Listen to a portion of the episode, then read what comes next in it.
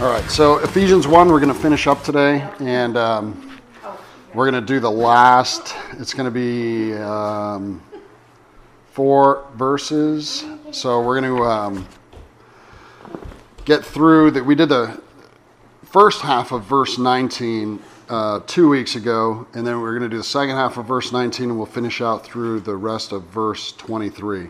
This really could be broken up into three messages, but I, I just thought it actually goes together so well. It's kind of poetic, and um, I thought it went together well, so I tried to condense it as much as I possibly could. Depending on the version it, that you're looking at, verse nineteen may or not be broken up by punctuation in the middle of it, and it's one of the reasons I used the N A S B uh, this week. I usually read out of the E S V for Sunday morning. This is my regular study Bible, but for mine, in the middle of verse nineteen, there's a period right in the middle. In many of them, there's a comma there, or a colon, uh, or a semicolon. In this case, in mine, it has a period. And the way that the translators who put together the N A S B did it, um, it breaks it up a way I think that makes sense, and it makes it easy to understand. It doesn't change the nature of it, just with punctuation makes it read a little different.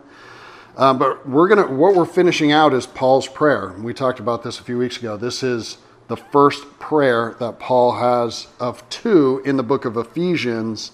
Um, and we'll jump right in and read it. So I'm going to start right in the middle of verse nineteen.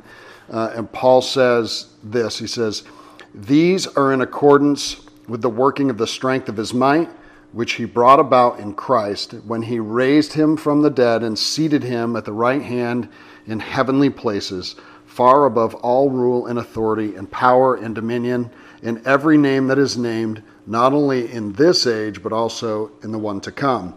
And he put all things in subjection under his feet, and gave him as head over all things to the church, which is his body, the fullness of him who fills all in all." So let's pray together, and we'll exposit this a little bit. So Father, we thank you for who you are. Thank you for all these Uh, amazing folks who came to join us this morning for this Bible study.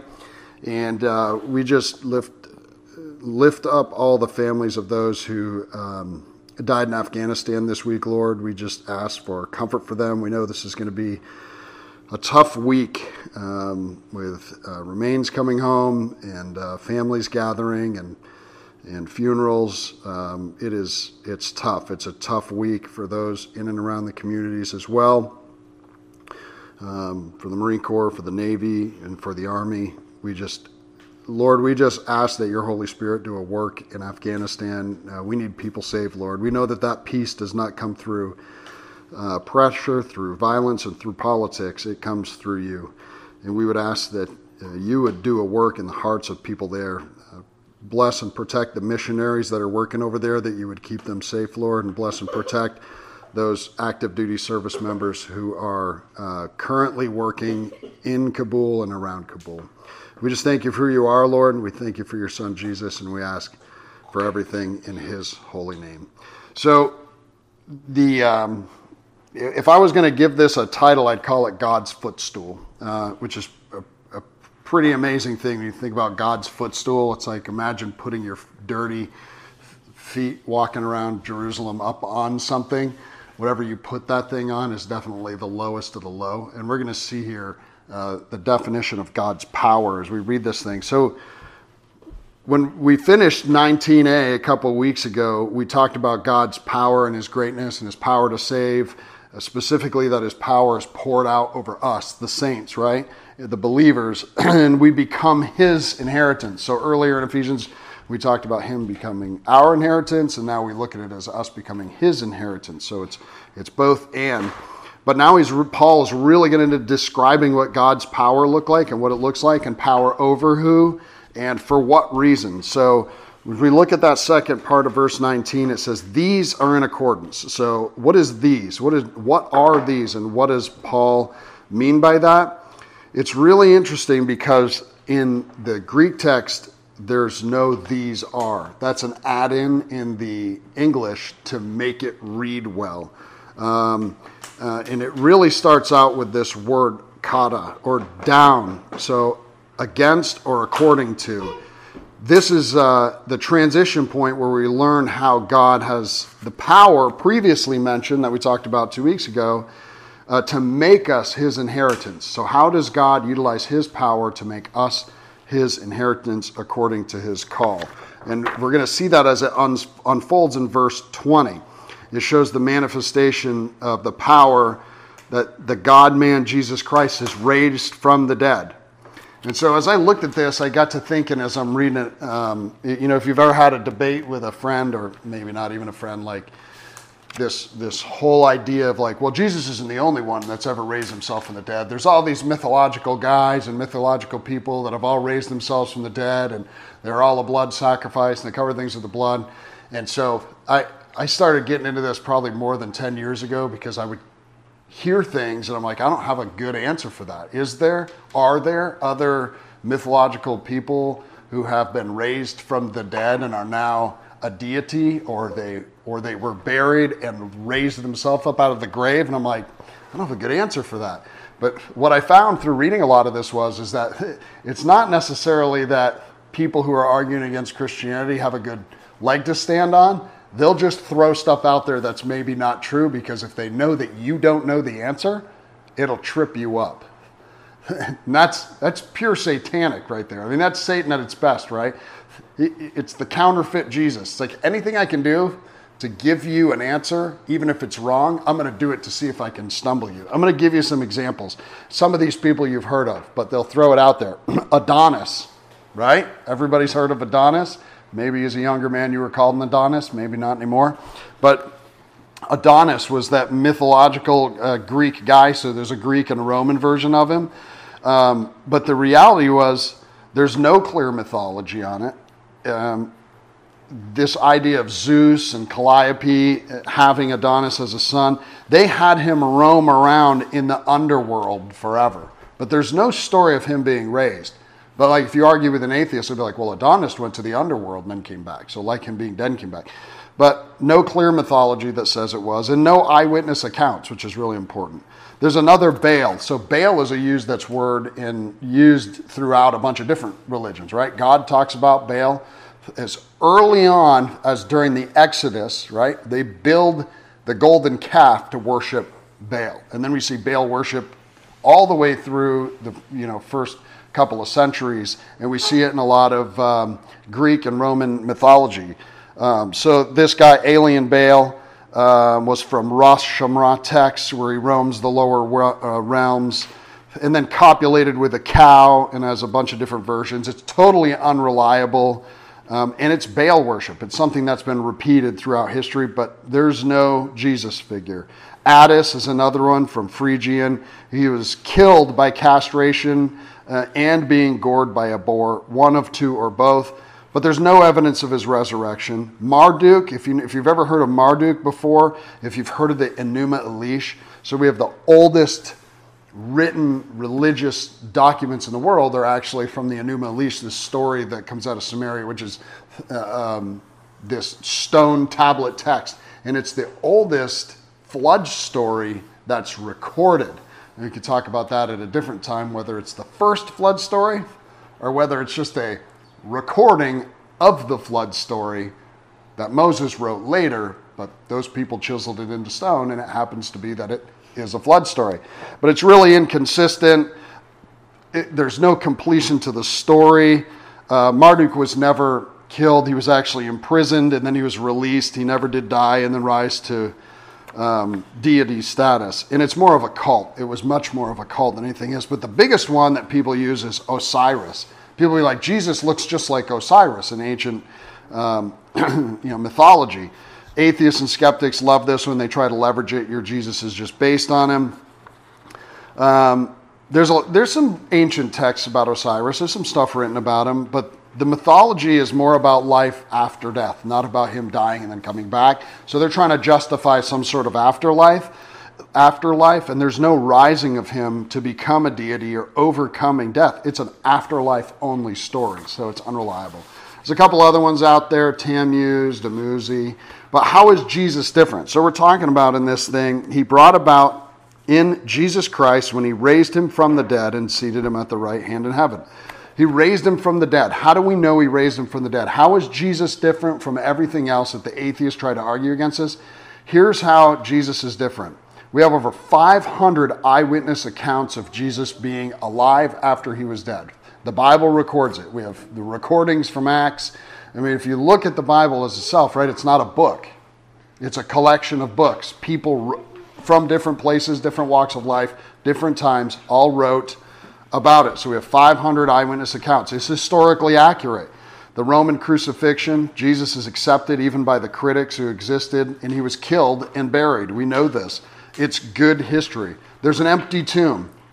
Um, the little details about the empty tomb are really important.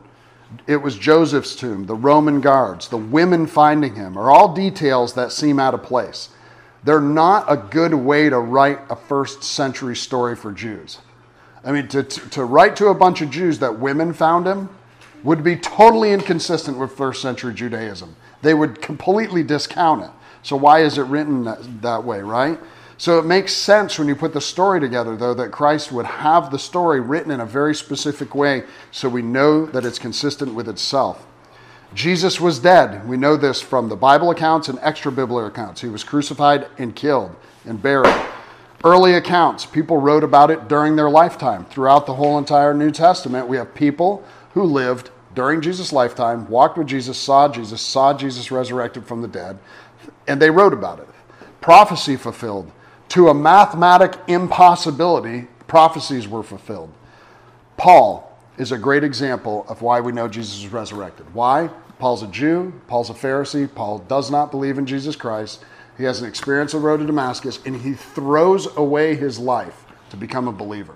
It would have made no sense for a Roman citizen, fully Jew, who had money, to throw away his entire... It would have been absolutely nuts for him to throw away his lifestyle to be like, okay, I'll become a follower of Jesus. Because remember, they put him in prison for it. They beat him and torture him regularly. He could have just been like, all right, I'm a Jew again.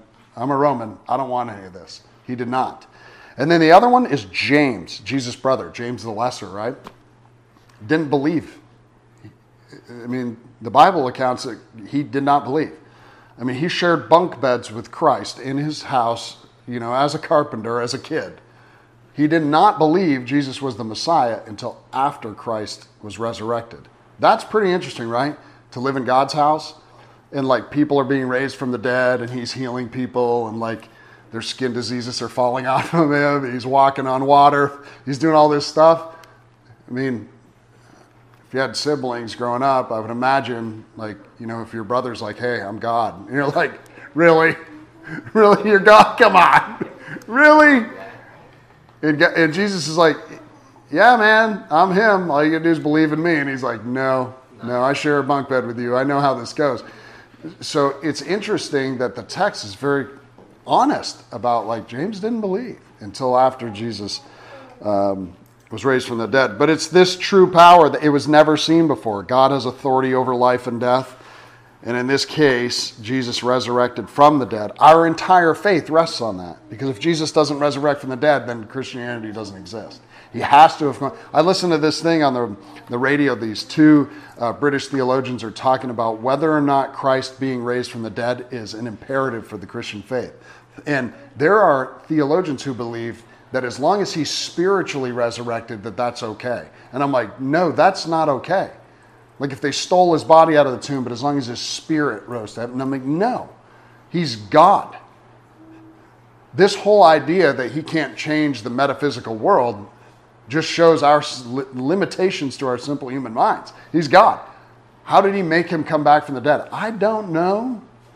Uh, he just did. And I don't need to know because he's God and I'm not. So, um, in the last part of this, Jesus is seated at the right hand of the Lord. It's in the heavenly places. This is a throwback, a reference to Paul goes to Psalm one ten, verse one. Sit at my right hand until I make your enemies a footstool at your feet. And this is King David, and he's recognizing the position and power and sovereignty that's unequaled anywhere. So to be a sovereign king and be able to basically put your feet up on your enemies, like... kick back, relax, like I'm not even worried about winning the war. My enemies sit under my feet. I don't even need to get out of this chair. Sovereignty.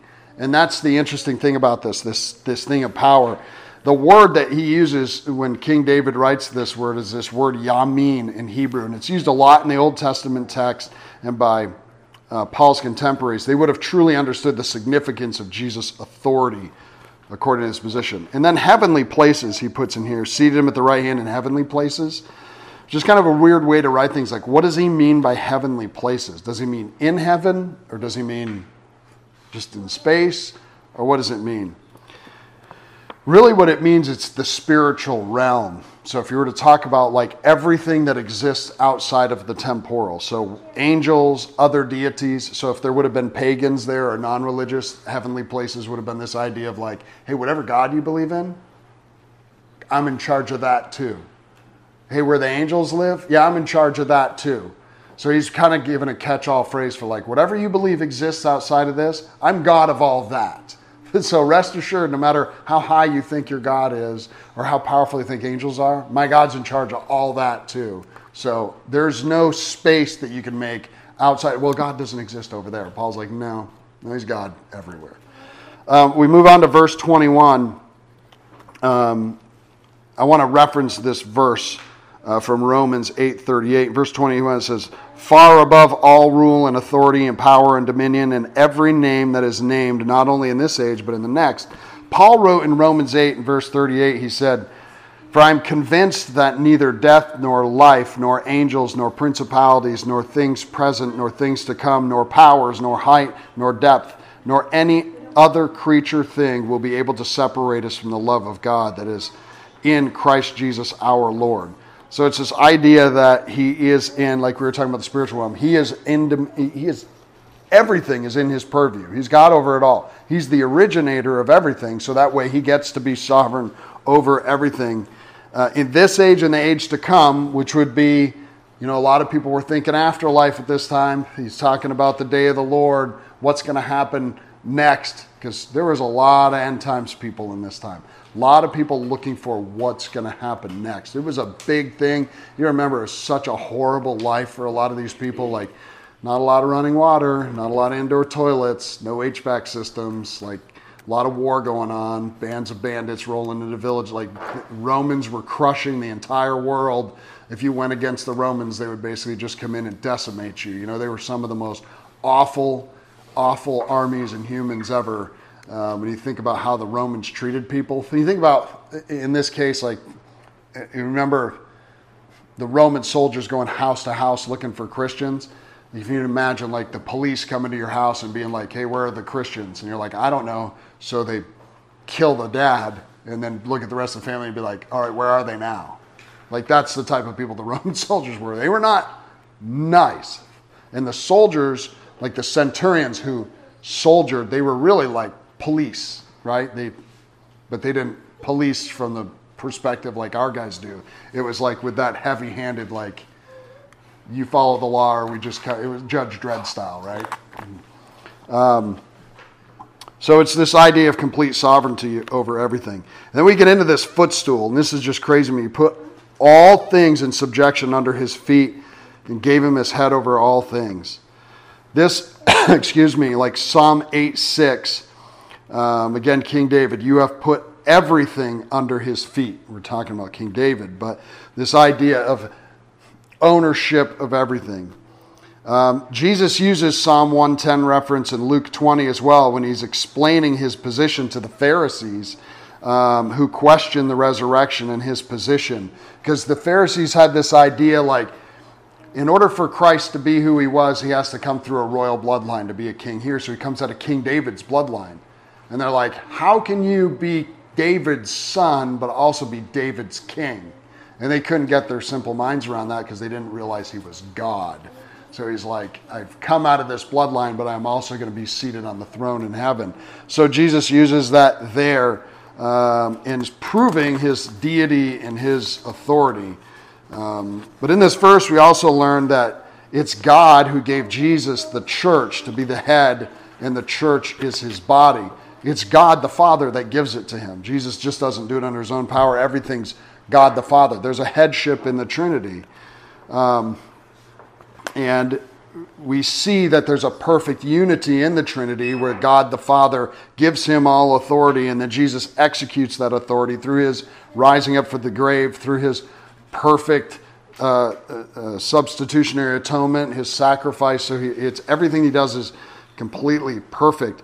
But the final part of this is really interesting to me, because I started to look at references of how this all comes together. And you look at the last verse, and he talks about uh, he put all things in subjection under his feet and gave him, Jesus, as head over all things to the church, which is his body, to the fullness of him who fills all in all. It's like such a weird verse. Like, what does that mean? Head over all things to the church, which is his body. The church is his body. The fullness of him who fills all in all. The fullness of him who fills all in all. So are we the fullness of him, or is he the fullness of us? And this is really debated. Like, I read a few different commentaries on it. People vehemently disagree on this. This is one of those ones where it's hard to come to a real good conclusion on it, but people will come to that conclusion that are really super smart guys, smarter than me, you know, really good at Greek and all stuff, and they'll read it and come to a conclusion. No, we're the fullness of him. And then some other just a smart guy will be like, no, he's the fullness of us. So I, I started looking at what does it mean. So if you were to read this one, the N A S B, or say an E S V, it says the fullness of him who fills all in all. The King James or the New King James says the fullness of him that filleth all in all. And if you look at the New International, it says the fullness of him who fills everything in every way. So it's written in a, in a bunch of different ways, because people who translated it from the Greek don't know how to translate it, because it's written really weird. Or he fills all things in all ways. So how do we figure that fullness out? So Christ is a king. In order to be a king, you have to have a kingdom. And in your kingdom, there's subjects. So in order for Christ to be a king, we need to be his subjects. So somehow in God's perfection, in order for Christ to have his fullness, God has made us his kingdom. So I know this sounds really weird, and it might sound almost blasphemous, but God needs us for Christ to be a king. Because without subjects in his kingdom, he's not a king. There's no kingdom. But the same, we need him because he is our fullness. Because without him being our king, there is no fullness of faith, and we don't end up being part of the kingdom. We don't end up being part of the inheritance, and he is not our inheritance. So as I got to looking kind of at both sides of it, I was like, well, both of these thoughts are right. They're, they're, we need him.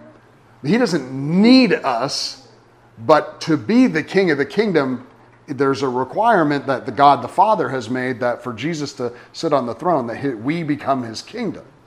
And so both are the same. They are the fullness of. So we are the fullness of his kingdom. He is the fullness of our heart and our faith. And I just thought that was really interesting, because I couldn't find a solid answer on it anywhere. And I thought it was awesome that I think guys who really stick to one story, I'm like, man, if you could just see both sides of the coin, they're both right. And it really is an interesting um Interesting take on it. Uh, as I finish this thing up, uh, I'm going to finish with this. Um, Charles Spurgeon has this thing to say in his commentary. It says, how Paul glows as he writes on this great theme.